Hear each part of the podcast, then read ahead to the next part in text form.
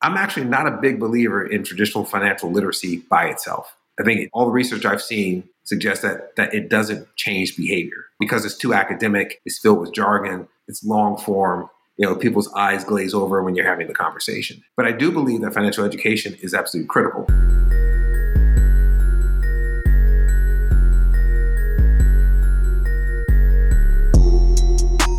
Welcome to the Trapital Podcast. I'm your host and the founder of Trapital, Dan Runcie. This podcast is your place to gain insights from executives in music, media, entertainment, and more who are taking hip hop culture to the next level.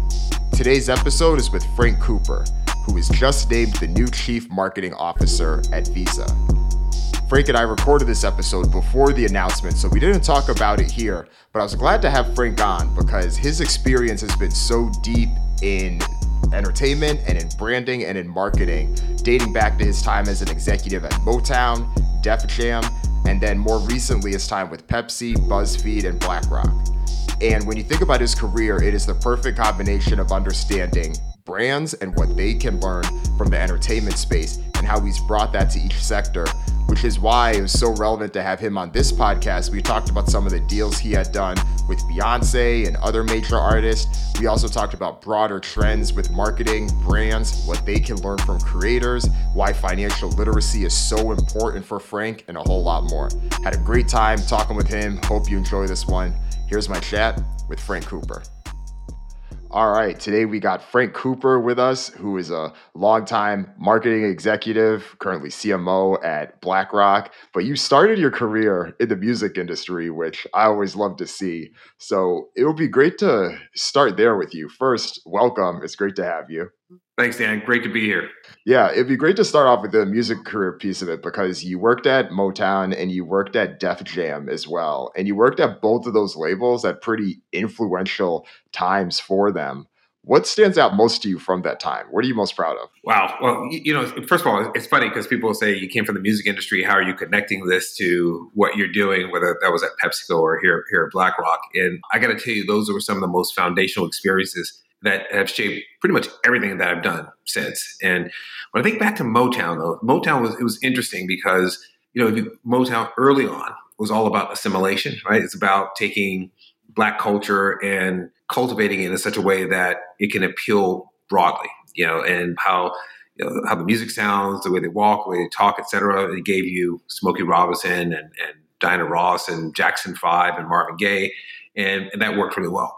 In the '90s, it became more about how to evolve that. And so I thought it was a really interesting juncture, and, and I was really excited to be there because, you know, at that time, people didn't really want to talk about pure assimilation. They wanted to be authentic to themselves. And so, how do you take that Motown ethos and, and make it work within, you know, the culture at that time?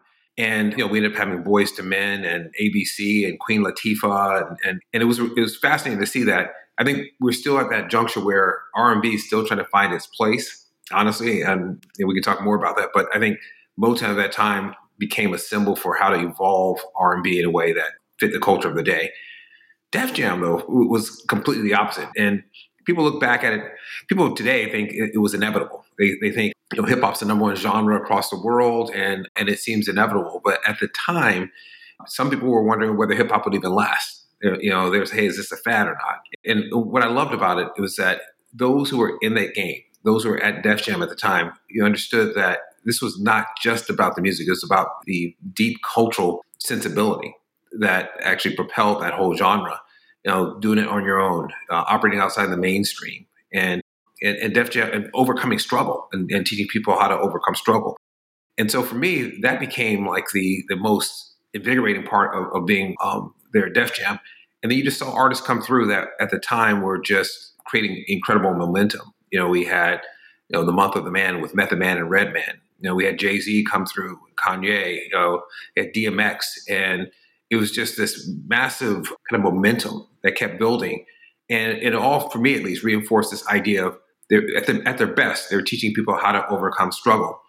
And in the, by the mid '90s, what I thought was the most interesting of all, and that's probably one of the in, in the history of music, one of, one of the, the more interesting time periods because you had you know the the flannel shirts up in Seattle and the grunge movement happening, and, and that was had a lot of momentum. And you had hip hop And if you look at the trajectory of those two genres, they went completely in the opposite direction. And grunge was purely about suburban angst. You know, um, you know, like oh my god, you know, I don't have meaning, and, you know, what do I do? And um, and I'm, I'm, not trying to belittle it, but that's kind of where the, the, the center of gravity was. And meanwhile, hip hop was like, how do we win despite the fact that the, the mainstream has their foot out trying to trip us up? How do we win? How do we get past it? How do we overcome the struggle? How do we do it on our own? And to me, that's that's what I remember more than anything else. And then finally, the artists um, that I've connected with the most um, were the ones that actually embraced that the most. I loved, you know, Chuck D and Public Enemy. You know, and um, Chuck D and Public Enemy to me, you know, represented probably the more extreme version of that. I love Jay Z, and um, you, how can you not love Jay Z and what what, he, what, he's accomplished?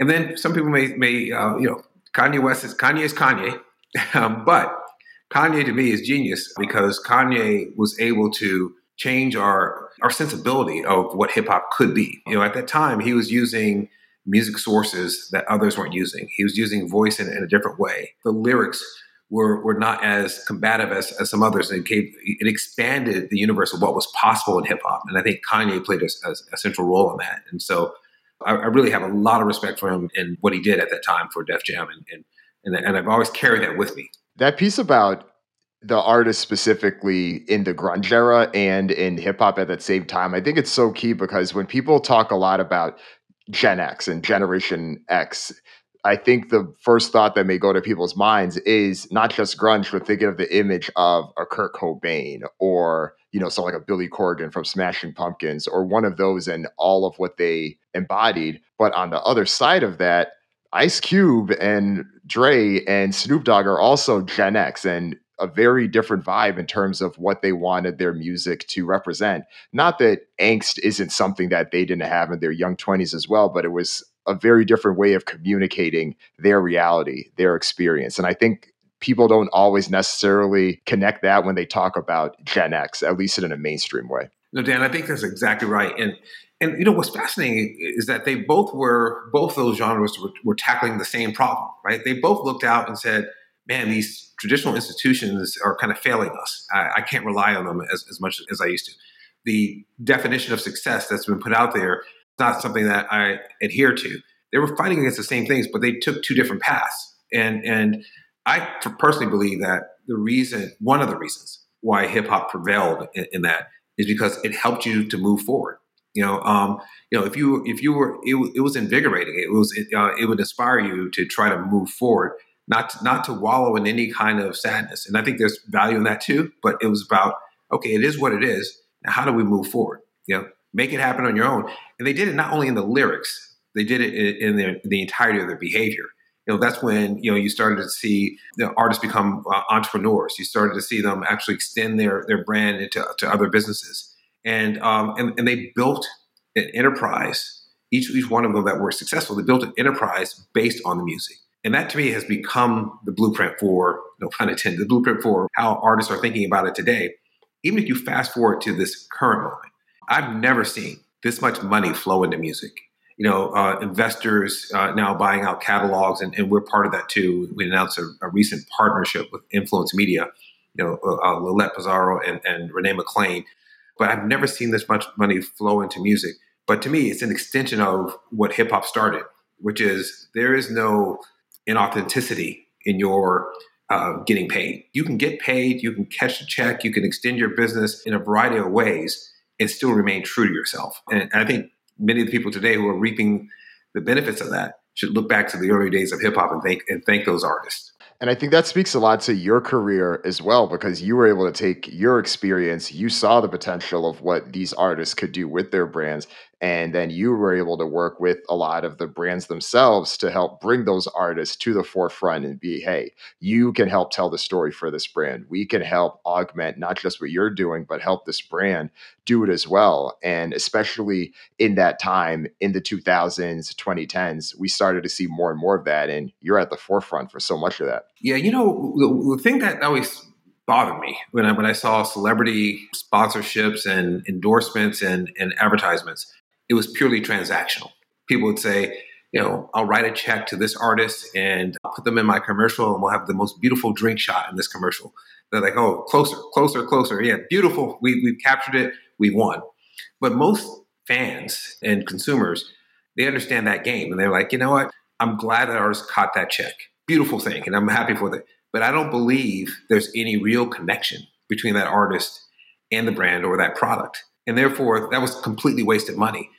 And so the angle that I took, the, the one I took is, is that I knew that virtually every celebrity that I've ever met, they all have their own aspirations. They want to do certain things that they cannot do within their current industries. There's always an artist, a filmmaker who wants to make a certain kind of film that they can't make. There's an artist that wants to do a certain song or put it out in a certain way that they cannot do, or they want to extend it into new areas. And so I spent most of my time trying to understand what are their aspirations? What are they trying to accomplish that they can't accomplish through their their own ecosystem?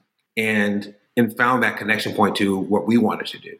And and and to me, that was the unlock. And it was like, if I can find that shared aspiration, then I could start to express shared values, shared experiences, a shared worldview that was true. And to me, if you can capture that, you don't always win on it, but if you can capture that, that's gold. And I try to do that across you know as many artists as I as I could. Yeah, and I think even that breakdown that you had it, you're seeing more of the good examples now, just seeing some of the great deals that come through. You're still seeing some of the ones that you may shake your head at, whether it's the Instagram post where they're just getting a check for something. But in general, you're starting to see more of the long term value add. And I feel like the Beyonce deal that you had done with Pepsi specifically, that feels like one that falls more in line with there's a longer term opportunity here to really highlight and and tell that story. Yeah, you know, um, it's funny because uh, when, when, I first started having the conversations with Beyonce and her, and her, team, I was like, okay, this is a long shot. You know, Beyonce very particular and rightly so, and you know, reluctant to do anything that didn't fit what she truly believed and didn't fit her her values. So I spent a lot of time with the team trying to understand what they wanted to accomplish, and you know, her part of her genius. I think she's, she's genius on many levels, but part of it is she understood, she understood that she wanted to release things in ways that artists have not done before, and she wanted to create content that complemented the music in ways that uh, artists have not done before, like a visual a visual album. And so I said, we can help with that. You know, we can help. We can help launch the album. We got millions of packages that are going out every day. And so, what if we what if we did a bespoke design and you're on those packages and it relates to your album? What if we actually help fund that visual album? What if we help put your single out? But most important, what if you got in front of 120 million people in the Super Bowl halftime and then released something after that? That, you know, so that it became the most powerful ad possible for you to drive sales of your album. And that's really what made the connection. Because, you know, if I if I went to Beyonce and her team and said, here's a piece of paper, I'm going to slip it across the table to you, and there's a number on here that should make you fall out in excitement. I still would not have closed that deal. That deal would never have happened. There was no, in my mind, there was no amount of money alone that would, would get convince her to do it. But it was understanding what she was trying to accomplish and, and how we could participate in, in, that in a way that benefited both of us. And so that's one for me one of the most extraordinary deals that, that I've been involved in, but also one of the most extraordinary experiences because I, have learned in part why she is so good. And it was driving me crazy at the time, but it, but she was 100 percent right. You know, we did we did a commercial with her, and what I didn't realize is that I thought she'd look at the commercial and say, "Hey, make some edits here and there." She looked at it herself, frame by frame, and and then she broke down the arc, and then she, I mean, she was into it and and, and, and intense. And, and what I realized, and not just Beyonce, with other artists, uh, I've seen it with Snoop, you know, I've seen it with Nicki Minaj, I've seen it with, with a, a, wide range of artists, is that they put it in, they put the work in. It's not, it's not like they say, I'm this brilliant artist and I'm going to come in and just kind of bestow you with my brilliance and move on. They actually put in the time and, and, and they're focused and intense and, uh, and they want to make sure it is the best product they can put out no matter what they're putting out. Yeah, with her specifically, you've just seen that with each album. I mean, it's like find some way to just level up and continue to do that. And even thinking back to that deal and from the consumer perspective, just seeing how everything lined up. I mean, she put the lights out after the show at that Super Bowl, right? Yeah, yeah, yeah. It was it was something else. But the, the one piece I did want to clarify with that, so if the Super Bowl wasn't in the conversation, is it fair to assume that oh that deal wouldn't have worked? That needed to be the thing to um, put it over the edge. No, no, it would have worked in either way because I think the Super Bowl definitely contributed to it. Um, because how many times are you going to have a simultaneous audience of 100 million plus people watching something? But there were enough other things that she really wanted to do that we could help on, um, and that didn't involve just a check. You know, the infrastructure of Pepsi at the time could be helpful in so many different ways, and I think with the collection of all those things together, pull the Super Bowl out. I would have added something uh, else in it. We would have done a, a full length film together, or something, you know. But but there would have been something that would meet her desire to break the boundaries of what has been done before, and and that PepsiCo could actually help her deliver talking about the Super Bowl, what did you think about the show that we had this past year with Dre, Snoop, Em, 50, Kendrick, Mary? So man, I was I was almost in tears in a way because you know I I um so before I left PepsiCo, I, I renegotiated a 10 year deal with a couple of billion dollars. And I got to know some of the owners, definitely got to know the NFL headquarters uh, very well. And I thought I would never see that day where you had that lineup of artists, you know, from Dre to Snoop to Kendrick to Mary J. Blige and Eminem and 50 Cent. Thought you would never see that day. But more important, I, not, I thought I would never see it presented in such an authentic way. They, they didn't tone down the visuals. And if, do I think it was the, the absolute best performance I've ever seen? I don't think it was the best performance I, I've ever seen overall. But the collection of, of that effort and the collection of the artists and the energy and the visual presentations for me, this is this this was a seminal moment that I think we should all remember because it will open up the doors for many other artists to come. And what I realized is that they knew it too, because you could see, by the way, they were very careful what they did and made sure that they stayed within certain bounds.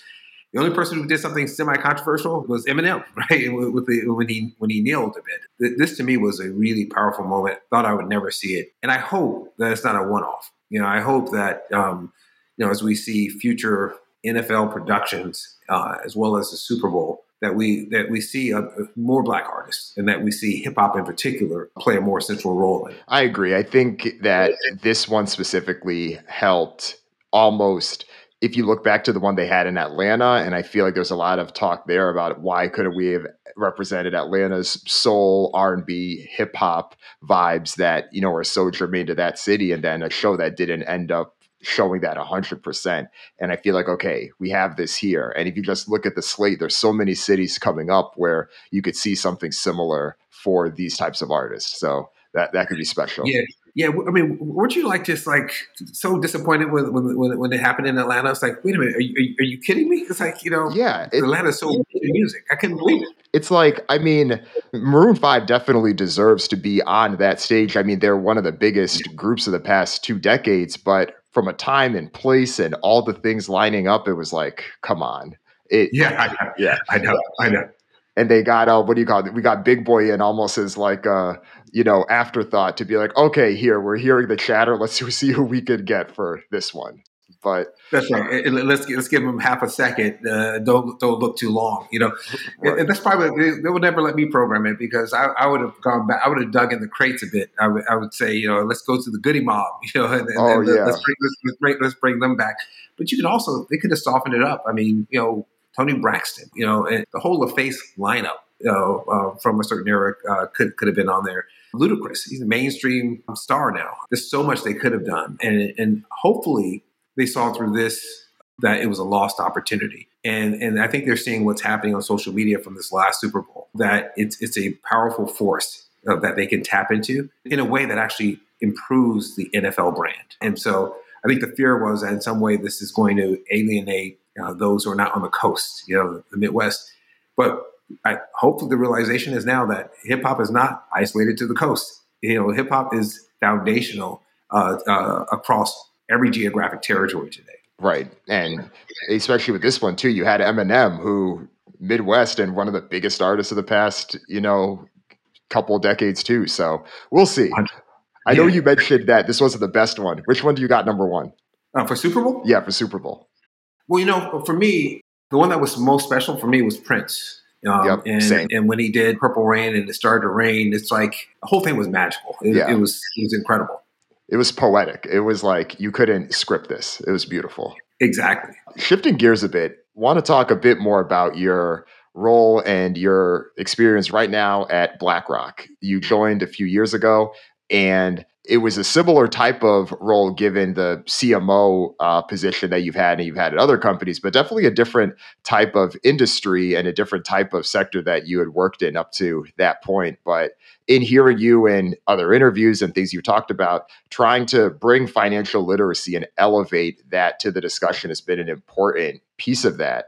So it'd be great to hear a little bit more about what that's been like for you since you've been there and how that has taken shape. Yeah, you know, one of the things that I don't know if this is a risk or not, but but I leaked. One of the things I did when I first came in was try to make try to convince the leadership of BlackRock that it needed to have a sense of purpose that went beyond profits, that went that went beyond uh, money. I uh, working closely with a bunch of other people. We were successful in doing that, and and part of that purpose statement that we ended up with included this idea of financial inclusion that we help more and more people experience financial well-being and so getting that built into the core of the company where we say, hey, that's our ultimate goal. Yes, money and profits, it's an outcome that we have to have to succeed. But our ultimate goal is to help more and more people experience financial well being. So by having financial inclusion built into it, that was a huge step. But I mentioned earlier that music helped me quite a bit. And the part that helped me is that I looked at culture first, like what is happening in culture that is urgent and important and that our industry can address. And one of the things that's happening in culture, for sure, and you can see it all over the world, is that more people are feeling like they're excluded from the opportunities for economic mobility, that they don't believe the system is working in their favor. They don't have access to improve their own prosperity. And so, you know, for me, you take that cultural lens and work back to the industry. The question is, what can we do to improve that? I'm actually not a big believer in traditional financial literacy by itself. I think all the research I've seen suggests that that it doesn't change behavior because it's too academic, it's filled with jargon, it's long form. You know, people's eyes glaze over when you're having the conversation. But I do believe that financial education is absolutely critical. So what I what I've started to do is think about what are the elements that could help people move forward uh, in, in, in, in becoming investors, uh, in, in, in increasing their savings. And I think it's four things. I think it's knowledge, skills, community, and access. And so even if you go to Reddit uh, one of the, the, the trending, uh, one of the, the, most substantial subreddit threads are, is around financial education. People want to know, like, give me the information, but also help me build the skills. And then give me a community that gives me some support. And all I need after that is some access. Make it easier for me to, to, to, to, to come in and, and, and make it safe for me to try. And, and so that's what I'm, I've been focused on is, really trying to figure out um, how, how to um, uh, you know, improve the uh, the knowledge, skills, community, and access, so that people have a, a better shot at at uh, increasing their own sense of prosperity. Yeah, and from the work you've done so far, I feel like I can see those connections. You started a TikTok page and been posting more there, trying to connect a bit more with the not just the younger generation, but with being able to break those those things down. And I know another thing that you had said once you really liked how a movie like The Big Short was able to help boil these principles down and communicate it in a way to be like, hey, here it is. These con these concepts aren't as complex as they may always seem, but let's do it in layman's terms. And I feel like I could see elements of that with some of the content that you've all put out recently. You know, it's weird. You know, you know what, one of the things that convinced me that I, I, um, I should come into BlackRock and move over to financial services was watching that film, The Big Short, which is kind of ironic, right? Because it was not a favorable view of the financial right. services industry. A lot of people but, may watch that movie and then not want to come work at BlackRock. No, I know. I know. I know. But what, what, stuck with me was like I had you know a lot of friends who were in, in uh, investment, and I used to ask them these questions like, "So, man, what's this thing called a credit default swap?" And they would explain it to me, and I'm like, I, I think I'm fairly smart. I have no idea what you're talking about. Like, you know, and, and I just give up when I saw The Big Short and I saw those interstitials, and you saw Selena in the club, you know, or the late Anthony Bourdain in the restaurant, uh, or Margie uh, uh, uh or Margie uh, Robbie in the, uh, in the in the tub with the champagne, they were explaining those concepts in really simple terms that anyone could understand. And for me, that was like an awakening. It was like, you know what? It's not that complicated, really. It's just that um, some people are making it complicated. What if we could actually deliver it in ways that people like to learn today. You know, short form, jargon free, highly visual, with relatable role models. Man, that could be like a really fascinating thing because then suddenly people could start to take steps forward and and become part of the benefits of saving and investing. And so it, it was a really defining moment for me. Uh, and um, and I've taken that logic and I'm trying to apply it uh, uh, today. You know, in TikTok already, there's already a movement happening on TikTok. I mean, if you look at hashtag money talk, you know, it's one of the top hashtags already. But it is, in my mind, the perfect format for what I'm talking about. Short form, highly visual, jargon free, and relatable role models. And, you know, I'm excited. We've just launched, so it's really early days, but I'm really excited about the potential of that platform and other platforms to finally crack the code on financial education and financial literacy and financial inclusion. Uh, um, but I think that is the pathway uh, for our own sense of purpose of, of, of, including more people in the benefits of, of investing. Definitely. Yeah. I mean, it's consuming so much attention and has so much mind share over a generation. You have to be where they're at. I'm curious if there are other channels or there are other areas that you're pursuing or you're considering doing, especially this next year. I feel like things are moving so fast with everything happening, whether it's with Web3 or the metaverse, there could be endless opportunities to distill and communicate this type of information. Yeah, well, look, yeah, that, that, that's such a difficult question because you know I'm always uh, I'm always trying to figure out where things are moving next and and timing it in a way where it can have an impact. Because because I've also learned the hard way that being too early is the same as being too late. uh, the impact uh, really won't hit you uh, or, or, a broad enough people set of people in the way that you want. And so when I when I look at timing and change, I think we have an opportunity in long form video. You know, I think we could do things like a documentary film that that would be really interesting and helpful, and not just kind of the shielding of, of the brand or, or, or the company. But this area of NFTs and the metaverse, it's we're in the we're in the height of the hype cycle right now, so we got to get through that. And no one knows exactly how it's going to take shape, but there are a few things we do know. Uh, we do know that people want to have the experience of being in an immersive environment. Video games have been doing it for a long time now. And, and we saw that shift years ago in video games. Um, I don't know if you remember earlier in the video games, they used to give um, different tools and weapons and other things that people could use within the game as you started to level up.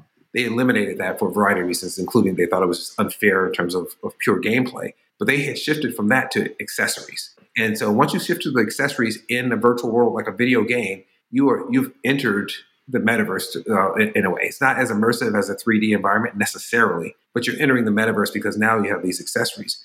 And so imagine if you're in a virtual world and these virtual worlds are connected and you have some limited edition Nike shoes or you have some other crypto collectible. That to me is the direction it's going. What we can do is that there's some form of exchange that has to happen in these environments. And um, it, uh, we can be part of that exchange, number one. But then when you look at something like Decentraland, where people can buy a plot of virtual land and build what they want on, on it, and, and people can invest and people can start to uh, save, suddenly you, in, in that virtual world, this idea of financial services, investing, asset allocation becomes really interesting. Uh, and I think we have an opportunity to step in there in a way that's still authentic, but uh, but it also can deliver real value to people who are, are, are experiencing those virtual environments. So I'm very excited about the metaverse. I'm excited about NFTs within the metaverse in particular, and and the role that financial services can play.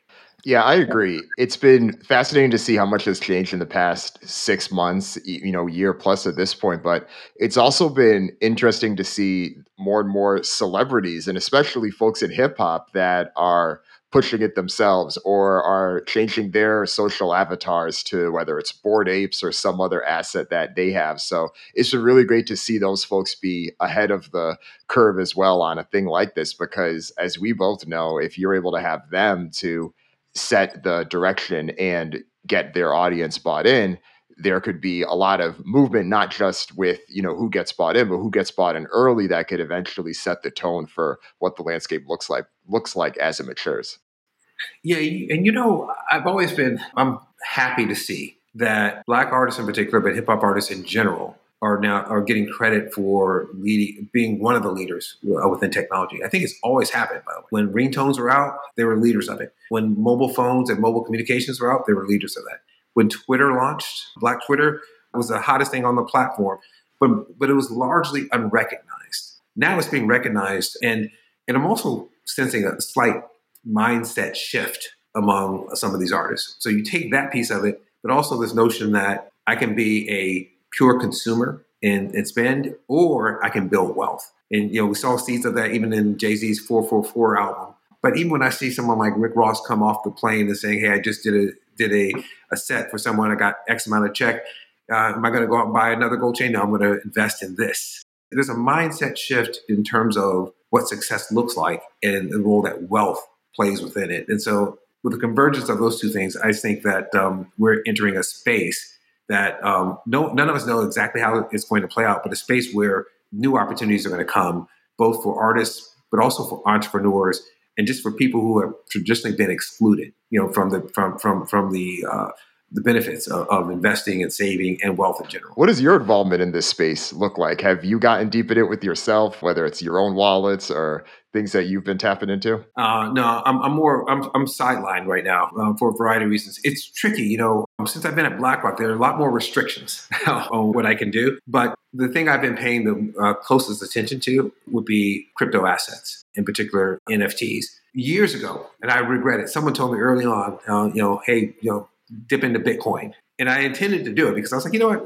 Who knows where, where it's going to go, but I'll learn. So um, I missed that opportunity. And, and I feel like this thing is moving so quickly. I could easily miss this opportunity also personally, unless I start getting involved. Because, because Dan, I don't think you can, it's moving so quickly. I don't think you can really understand it in, uh, in a deep way unless you participate in it. You know, right. um, you know, you can study it, you can see it, uh, but you got to participate in it. So I'm, I'm trying to get there. I'm not fully there. Yeah, it's a lot. I mean, anyone that considers themselves a expert in Web3 or anything like this, I always push back because the space is growing so fast and at the broadest extent, we're all learners in this space. We're all just gaining knowledge by day. And if we learn something interesting, we'll share it with others. But there are no experts in this. Everyone is just leveling up. And I do think that these things take time. Even as someone that studies this space for a living related to the things I do, it's still a lot. And every week you'll see something else being like, oh, what's that? But like anything else, you have to filter it down and you have to prioritize where that lines up with everything else that's there. And what are your go-to sources uh, to keep learning and keep deepening your understanding of Web three and you know, NFTs and the metaverse? Yeah, there's a few spots that I've gone to. Like there's this newsletter Milk Road that I recently started checking out that has been helpful on that front. It's more of a regular digest of some of the latest things that are going on. There are some other folks in music and more broadly in media that I've been following that have either bought things or will, you know, add me to some of these telegrams or Discord groups that are happening. So so much of it has happened a bit informally, but you'll see these drops happen once in a while and it's always this thing of okay, you want to support this person because you're cool with them and then you know you can get the NFT that has access to that, but then you never know where it could go, right? So there's that. And then on the other side of it too, just looking through the headlines of some of the things that are happening I feel like now it's almost a given just with the sources that I'm checking that it will be so and so. In many cases, a hip hop artist that's like, oh, they just did an NFT deal with this, or if they just did that, or even the deal that Snoop Dogg had done and how he was able to sell. Last I checked, you know, it was over $44 million worth of a NFT that had this exclusive access to a lot of his what he would normally have as a VIP thing. It was part of this album that he has now that he has the Death Row catalog. So all these things have been kind of like, you know, little nuggets of information that just add and build to it. So it's definitely been a pretty wide ranging things, but that's how I feel like I've been able to at least try to keep up with these things. I love it. I love it. I have to look up some of those. You know, one of my concerns around it is uh, this is going to be strange coming from someone who who lives in marketing is that brands will mess this all up. you know, because you know brands are now aware of how fast it's growing, how powerful it is, um, how much people want to engage, uh, you know, with know, NFTs and crypto and, and, the metaverse. I think some of these brands are jumping in too early. They would be better off learning and taking smaller steps and not big leaps on this one, in, in my opinion. That brand piece is interesting. I feel like you had said recently that you feel like brands in general just needs to be more like creators. And I think if you have that type of mentality, then maybe that can help address some of these ways that you could go into an area and it may not necessarily be the best. But if you have that open perspective, you'll turn out better. hundred percent. You know, I mean, because look, brands can play across a, a, wide range, right? You know, some brands will come in and say, uh, "We'll be an observer. We'll just observe things and, and share that with people. a little bit of value in that. Some many many brands are still in the sponsored layer. Like you know, we will support something and we hope we get a halo effect by just being a supporter uh, of it. They're literally just signs and billboards, at, you know, at games and things like that. Um, other brands are curators. They'll say, "Hey, we'll weed out the stuff for you," and, and you can see that we're kind of in the game because our taste level um, will, will, be evident because we are giving you the best the best in a certain area. But the brands I think that people will love and respect and that feel like they're part of the community, community are these creator brands. Um, they actually create things that add value to people's lives. And so what I we've already started to see it. Um, what, what, what I'd love to see more of is brands come in and they actually design experiences that help people. You know, if you're a sponsor of the NFL, for example, well, how can you make the fan experience better by, by creating some, something around that? Um, instead of creating a commercial, can you create a film? Um, you know, can you create some integration into a video game that actually will be beneficial to the players w- within that game? Creator brands are the ones that that uh, add that value. But to be a great creator, you also have to be a member of that community. Uh, you can't just parachute in from the outside and say like I understand all the nuances uh, that are happening within this this community you have to be a member of it. You have to be active and understand values and the rituals and the symbols and the stories and the history of that community in order for you to really add value and to be a, be a true creator within it. So brands can't just hop on Twitter and say, "Oh, I'm pushing P." That's what you're saying. I, you know what? Somebody's going to do that, though. You know, someone's going to do it. And, and, they you know, already have. oh my god! It's like it's terrible, though. But you know, that's that's what happens, unfortunately, with, with too many brands. And, and um, the great thing, in, my opinion, is that consumers are so smart now. It's like they see exactly what it is. You will get no credit for it. You will be maligned. And so, again, I think those brands who understand what it takes to be a creator jump into it. If you're not ready for that, you know, you can take a step back and be a curator and say, I'm looking at the best of the best. But even then, you, you still need to be steeped in the culture and steeped in, in, in the communities that are driving. Right. And I think at the end of the day, what happens is like when you have the people that work at those companies that actually represent that culture, that's how you have more of this. If you have the outsiders trying to embed themselves in, whether it's a brand or not, there's going to be a disconnect. And I feel like that actually links back to something that you've written about recently. You had a really thoughtful Harvard Business Review essay, and you talked about black employees at these workplaces and a lot of these types of roles and wanting to feel safe, wanting to feel seen and wanting to feel supported. And one, I mean, I can relate to that 100% having worked in many of these roles. And I think I appreciated you writing that given the leadership roles in place that you've been in your careers. But I'm curious, how do you feel, you know, from your perspective, as that relates to you and your experience, even now at the CMO level roles and the C suite roles that you've had for major companies. Yeah, you know, it's really it's really interesting. I mean, that article, I could easily have been one of the interviewees because of the experiences that that they express in the article, not feeling safe to fully express yourself. You know, so that kind of psychological safety, you know, not being seen in the fullness of who you are, you know, you know, and the potential that you that you have and not being supported and supported i mean given all the elements that can make you successful but also being challenged to stretch into new roles.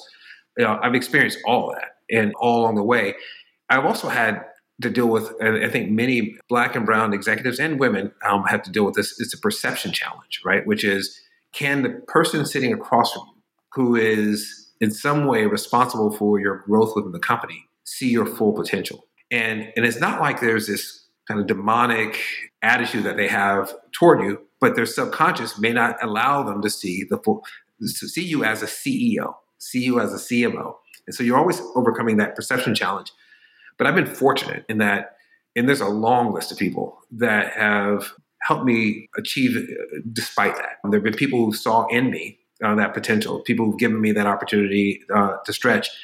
And the one person that who's kind of really been in, in my life, uh, my career uh, for most of my life, is uh, Clarence Avant. And um, and Clarence Avant, they you know they did the Netflix film on on Clarence, you know, Black Godfather. But early on, you know, uh, Clarence started telling me the stories of what he did, why he did it, how he approached it, and it was a sense of kind of fearlessness that, that he had, and the sense of, of um, you know that if you fail is, is, is nothing more than a learning experience. Take that and use it to your benefit. Um, helping to communicate. And so, how do you actually, knowing that someone may not see the full potential in you, how do you actually get them to overcome that? Maybe if you can solve their problem you know, figure out what their problem is, solve it. It builds confidence, one, but also makes you closer to them. And proximity is really important in order to build these kind of relationships where people are going to help pull you up. And so he was really central to it. But there have been there's, a long list of people in every step of the way that have been helpful to me because they saw potential in me and, and were able to overcome it. I think to do it on a systemic level, though, we have to rethink how we train managers. And you know, managers are trained, you know, to be technically proficient. They're trained to lead in a way that you'll find your high potential employees, et cetera. But what we're talking about here is really unlocking potential in all people. And to unlock potential in people that may not look like you requires a different set of skills. You know, can you, you know, do you have the skill of humble inquiry? Do you know how to ask questions in a way that actually motivates people to, to connect with you? Um, you know, can you um, practice intense listening? You know, are you listening um, to a way where you really understand what that person is saying, even though the language may be different and it may be, may be shrouded in euphemisms? That's the training that needs to happen with managers to really break through this and unlock the potential in people that may not look like them. And so I'm optimistic, but we have a long way to go. That's real. The the way that things are communicated makes such a big difference. And you bring it up Clarence Avant. I've never met him personally, but even just watching through that documentary, you can just see that vibe of how he was and how he related. There wasn't this like awe factor that he had going into rooms. It was like, yeah, you know, I, I talked to Bill Clinton and I just let him know how it was. Like there was no pause in any of that. And you just saw that carry through and through.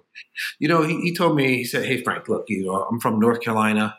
So, yeah, he says he's from Greensboro, but he's from Climax, North Carolina. It's like it's adjacent to Greensboro. And and he said, you know, I didn't know what was going on. He said, but early in my career, um, Joe Glaser told me, you know, I want you to go in and I want you to have this conversation with this uh, head of music label, and you're going to manage this artist. And he's like, you know, I don't know how to do this. You know, you know and Joe said, said something to him. He said that stuck with him for the rest of his life. He said, "Let me just tell you this: every person that you're talking to, they wake up in the morning, they shower, brush their teeth, put put on their pants or shoes, whatever. They're just like you. There's nothing special about about them beyond the fact that they're another human being, and just relate to them in that way, and you're going to be fine. And that's how he approaches it. So he's not. It's really fascinating. He's not in awe but he, he, but he's also not looking down upon anyone. It's like I'm looking at you eye to eye. Let's figure out how we connect. Let's figure out how we can make something happen. It's a remarkable skill, and, and I, I believe that's what's carried him through all these years. Yeah, I would agree with that for sure. And we're getting to the tail end here, and I'm sure that as you mentioned, you've had a lot of people that have, you know, seen things in you that were able to help get you to the place you're in in your career. Clarence Avant, you know, one of those folks that gave you great advice. What's another piece of advice that you've gotten in your career that really stuck with you that still resonates today? Well, well the best the best piece of advice, advice I had uh, was early in my career, uh, and, and, I was just I think I was a second year law student, uh, school student, and I was with a um, litigation partner, and and what he told me was that I told him I wanted to you know practice law and teach law for all these reasons. And, and he said, okay, fine, fine, fine, whatever. He said, but let me just tell you one thing that after practicing 20 years, I've been in, in public practice and private practice, and I've seen a lot of people who were successful and those who have not succeeded. And I'll tell you the one thing that you have to remember is that if you can connect your personal interests with your professional interests, the thing that energizes you in life, you know, that gives you a sense of fulfillment, and connect that with your personal interests, you will not only do well, you'll actually have this deep sense of fulfillment. He said, if you don't do it, I think you'll still be successful superficially, but you'll watch your personal interests go to the wayside. And so that actually sent me on this path of what we now call purpose, uh, this path of discovering like, so what am I good at? What do I love to do? And what am I good at? And how can I contribute to something bigger than myself?